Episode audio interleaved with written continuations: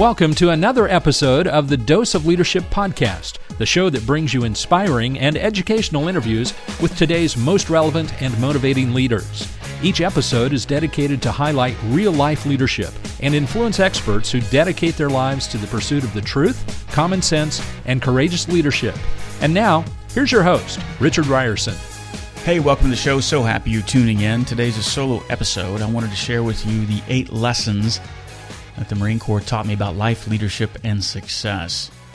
Uh, if you're a fan of the show, you've heard me talk about the Marine Corps extensively over the past five years.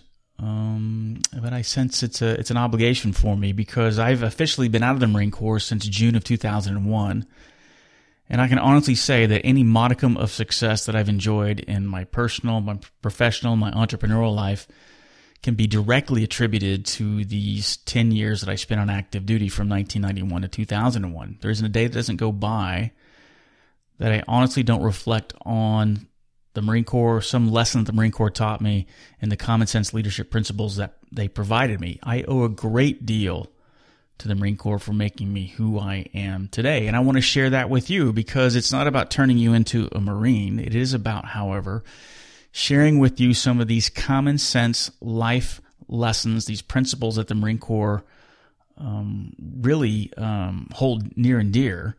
And these important and practical lessons uh, can be applied in your life as well.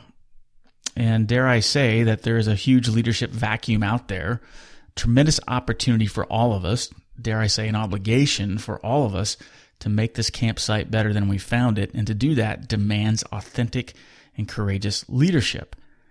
And I honestly believe if you take these eight lessons and apply them to your everyday life, you're going to start making a dent in your world, in your organization, and certainly in your personal life. So let's uh, get right down to it and talk about these eight lessons. First and foremost is this uh, rapid decision making.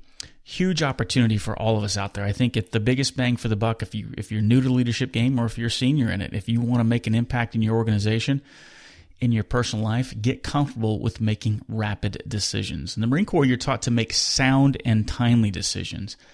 And there's an extra emphasis, added emphasis on the word timely. Traditionally, we're taught to methodically analyze decisions. We're taught through school, through business school, that it's all about analytical decision making, you know, weighing the pros and the cons, minimizing the risks before we make decision. And that in itself isn't necessarily bad. It's a good exercise and it makes perfect sense. But, however, the Marine Corps puts a great emphasis on what I call the 75% solution. And that's to help rapidly make decisions. In other words, you do your best to gain as much information as you can until you have approximately 75% of the information. You be the judge of that when you reach 75%. It's kind of an intuitive feel. And then you use your intuition which we underplay and we undervalue. You use your intuition, your experience, and your expertise to fill in the other 25%. It's always better, always better to make a decision, a decent decision, dare I say even a mediocre decision, and execute aggressively with that partial information than it is to wait around and make a perfect decision too late. I am a huge believer of this. I've seen this work in the corporate arena to great effect. And remember, not making a decision is actually making a decision, right? It's deciding not to act. So get as much information as you can. You can do the analytical exercise of it, but don't do the analysis by paralysis piece. Don't be weighed down and bogged down, fearful that you're going to make a wrong decision. Again, better to make a decent decision, a fair decision, there, even a mediocre decision, and execute aggressively against it. See what happens improvise, adapt, and overcome after that decision is made and then act again instead of waiting around for this air quotes perfect decision that'll just never happen. All right. So rapid decision making is the first lesson. The second one is tied with decision making. It's the decentralized decision making process. I think the key to any successful organization or the culture is um, the importance of pushing decision making down to the absolute lowest levels of authority possible. The closer you are to people on the front line, people with eyes on opportunities and eyes on customers, um, they are allowed to make decisions at the lowest level possible. Well, the more efficient and more effective the organization will be, right? The Marine Corps has to do it this way because They live in the combat environment. And what is combat? It's chaotic, it's asymmetric, it's unforgiving. So pushing decisions up some hierarchical approval tree would actually produce bureaucracy, stagnation, mediocrity, missed opportunities, and ultimately defeat. Creating a culture where your frontline folks are empowered to make decisions without asking for permission produces tremendous flexibility, creativity, adaptability, and ultimately success and victory. It is far better to create a culture a culture where one is asking for forgiveness than it is for permission. I'm a huge believer of that. A lot of people are uncomfortable with that phrase, asking for forgiveness instead of permission. But understand for that to work, to get your people to make decisions at the lowest level, the senior leadership has to be maniacal, and I don't use that word lightly, maniacal about communicating what it is they want to accomplish and why.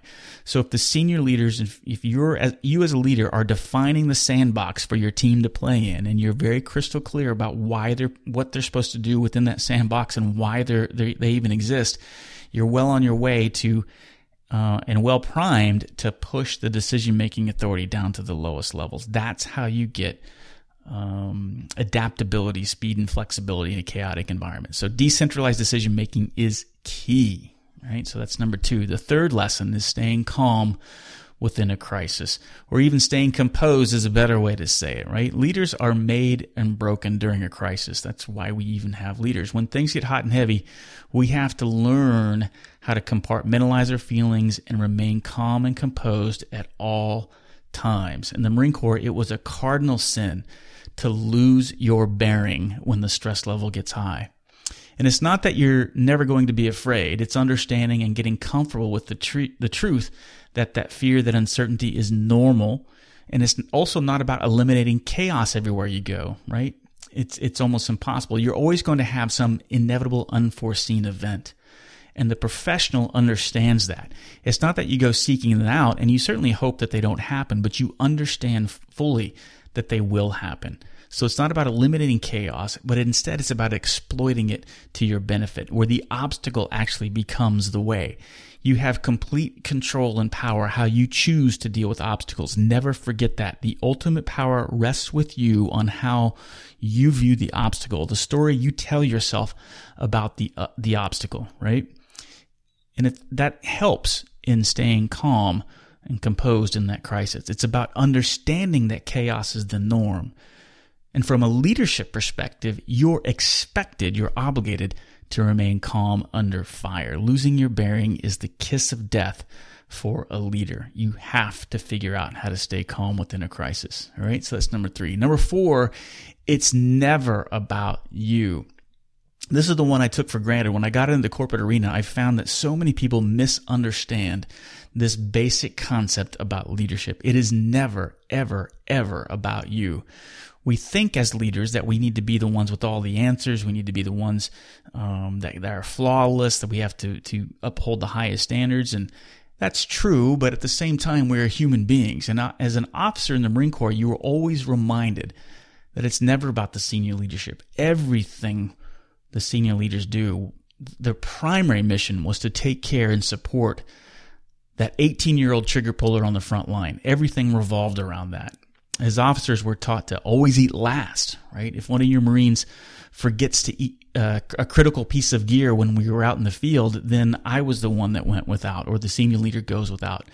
In the corporate world, there seems to be this heavy emphasis on the larger than life individuals. There's heavy emphasis on an importance on these senior leadership positions. Yeah, they're important, but we put the wrong emphasis on that senior leadership. And the Marines, we were taught it was never about the officer. Officers exist to provide cover, to remove the big obstacles, and create an environment so that the real, the engine of the Marine Corps can be successful. As the senior leaders, we were taught to be accountable for these folks so that they can be successful. Flip it on its head. It's never about you. It's sacrificial. It's about you taking the accountability for the wins and losses of this team, particularly the losses, but you're obligated to set up the environment so that they can succeed. And you don't have to be the smartest guy in the room, smartest guy or gal in the room to be that way, right? So it's never about you. Number four. Number five, about improv- improvising, adapting, and overcoming, right? The Marine Corps always seemed to get the short end of the stick when it came to budget and procurement. And traditionally, there has been a systematic lack of resources for the Corps, primarily because it is the smallest branch and uh, we have to compete, or the Marine Corps had to compete for funding for the Department of the Navy. However, this Spartan reality allowed me to see some rather unique and ingenious ways on getting what we needed. Whether it was office supplies, aircraft parts, or food or water, there was a never ending display of initiative and entrepreneurial spirit that I rarely saw in the other four branches. I am being a little biased because I've worked in uh, two. I've been in the Air Force and the Air Guard and, I, and in the Marine Corps.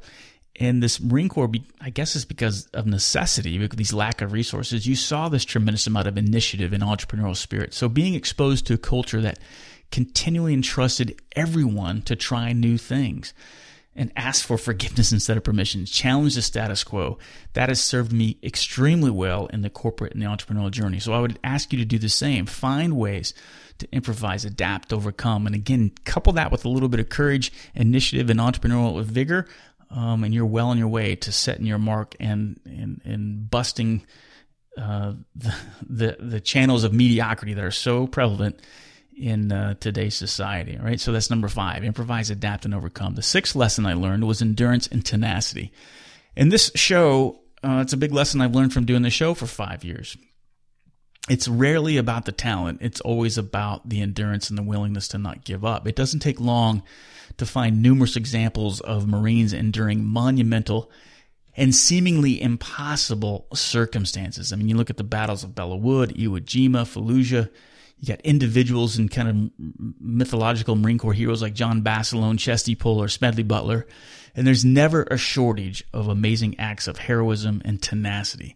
I've studied and revered these historical accounts not only for their tactical significance, but more importantly for their examples of mental and physical endurance. It's amazing. And by emphasizing that past and studying that past, the Marine Corps, you know, uh, you, you come to measure any current perspective in any situation against that backdrop. And when you look at it against that backdrop, it gives one tremendous motivation to press on and persevere because any challenge that you're faced with right now, any seemingly insurmountable obstacle, someone's seen this before. Not only that, someone's been in a lot worse situation than you were in. So many times when I felt like I'm quitting some task or, or feeling down on myself and woe is me, feeling it's not fair, or I look at a project that seems impossible to o- overcome, I reflect back on those that have sacrificed a hundred, a thousandfold what I've been faced with. And that humble reality check has allowed me to keep driving forward. So always remember, it's always about the tenacity. It's always about the never quitting, the endurance and the tenacity piece is far more important and usually is a differentiator between success and failure, never giving up, right? The seventh one is fear and uncertainty is the norm. I've kind of touched on this when we were talking about remaining composed and calm under pressure. But it's so true. The fear and uncertainty never goes away. We spend a tremendous amount of time, energy, and resources hoping that things will go as smooth as possible. And it's not that I'm looking for the fear or I'm looking for uncertain situations. I just understand that this is the way it is.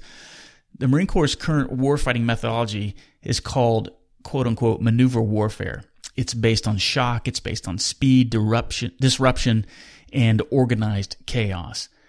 In the Marine Corps, you understand that you can never completely eliminate this fear and uncertainty in any situation. In fact, fear and uncertainty in a maneuver warfare concept is actually a blessing because most people and most organizations spend an inordinate amount of time, energy, and resource trying to make things safe and predictable. The Marines, we understood that this is a myth.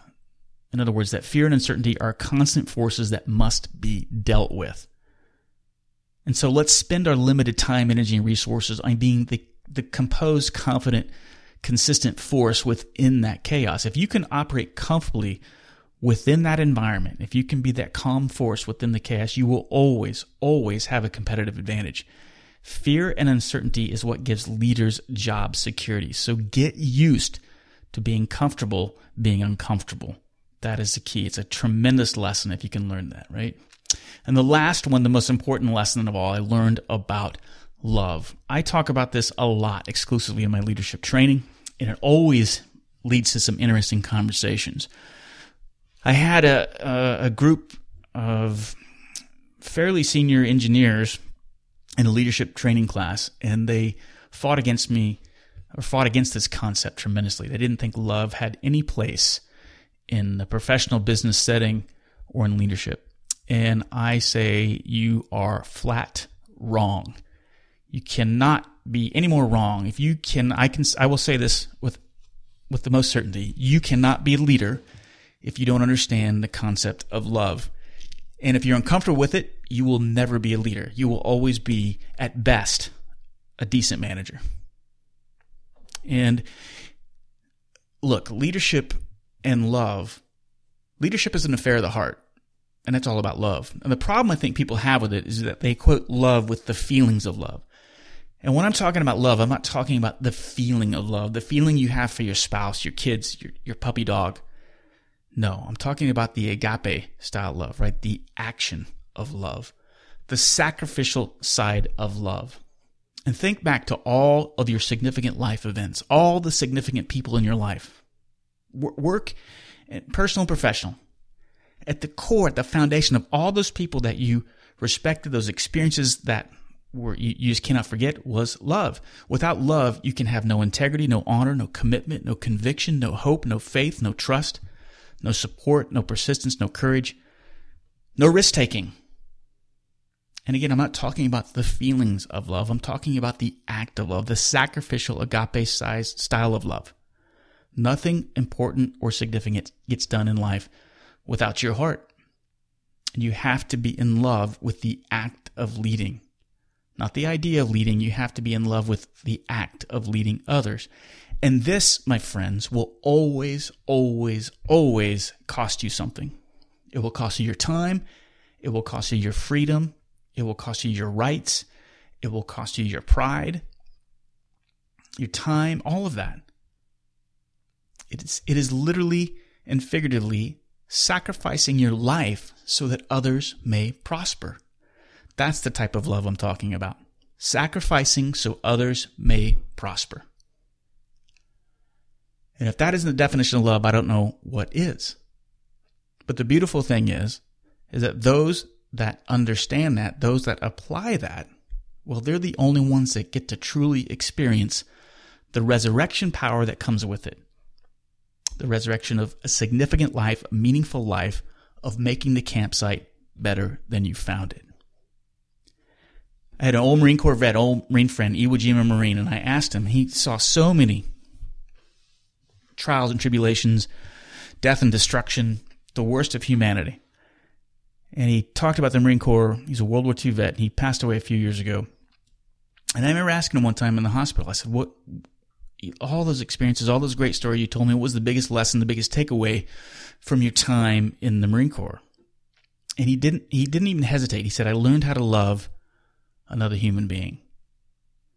And, and that was so meaningful to me. And it, and it's, and it gets to the heart of what we're talking about here and why leadership is so so personal and so powerful for each and every one of us. So never forget that. Love is at the heart of all significant leadership. I can't say enough on how much the Marine Corps has helped me get to where I am today. The Marine Corps is a premier organization when it comes to leadership and getting things done, when it is firing on all cylinders, when it works well. And I'm honored and humbled to know that I'm standing on those immense broad shoulders of so many great individuals and leaders who sacrificed far more than I've seen or, or can even imagine. And I hope that you can take these eight lessons and apply them to your life and to your leadership journey. And you can become the leader that you were called to be. So let me know what you think about this episode. Reach out to me at richard at doseofleadership.com. Go to doseofleadership.com. Fill out the contact form if you don't want to email me. And reach out to me. I answer every email. I eventually get to it. It may take me a while, but I will get back to you, I promise. And if you want to use me as a speaker, as a coach, as a presenter. You can learn more about my consulting and speaking services at doseofleadership.com and also an introductory course, my Legacy Leader Blueprint course, which is perfect for organizations to introduce these concepts, these ideas into your leadership culture to help your team become the leaders that they were called to be, to instill these values, these concepts of leadership in your organization. Legacy Leader Blueprint, $349 per seat. 20 videos, six hours of personal facilitation and coaching sessions with me. You can learn more by going to my website and clicking on the Legacy Leader Blueprint link. Legacy Leader Blueprint link. That's hard to say. All right, guys, thanks so much for listening to this episode. Thanks for being a fan of the show, and I will see you on the next episode.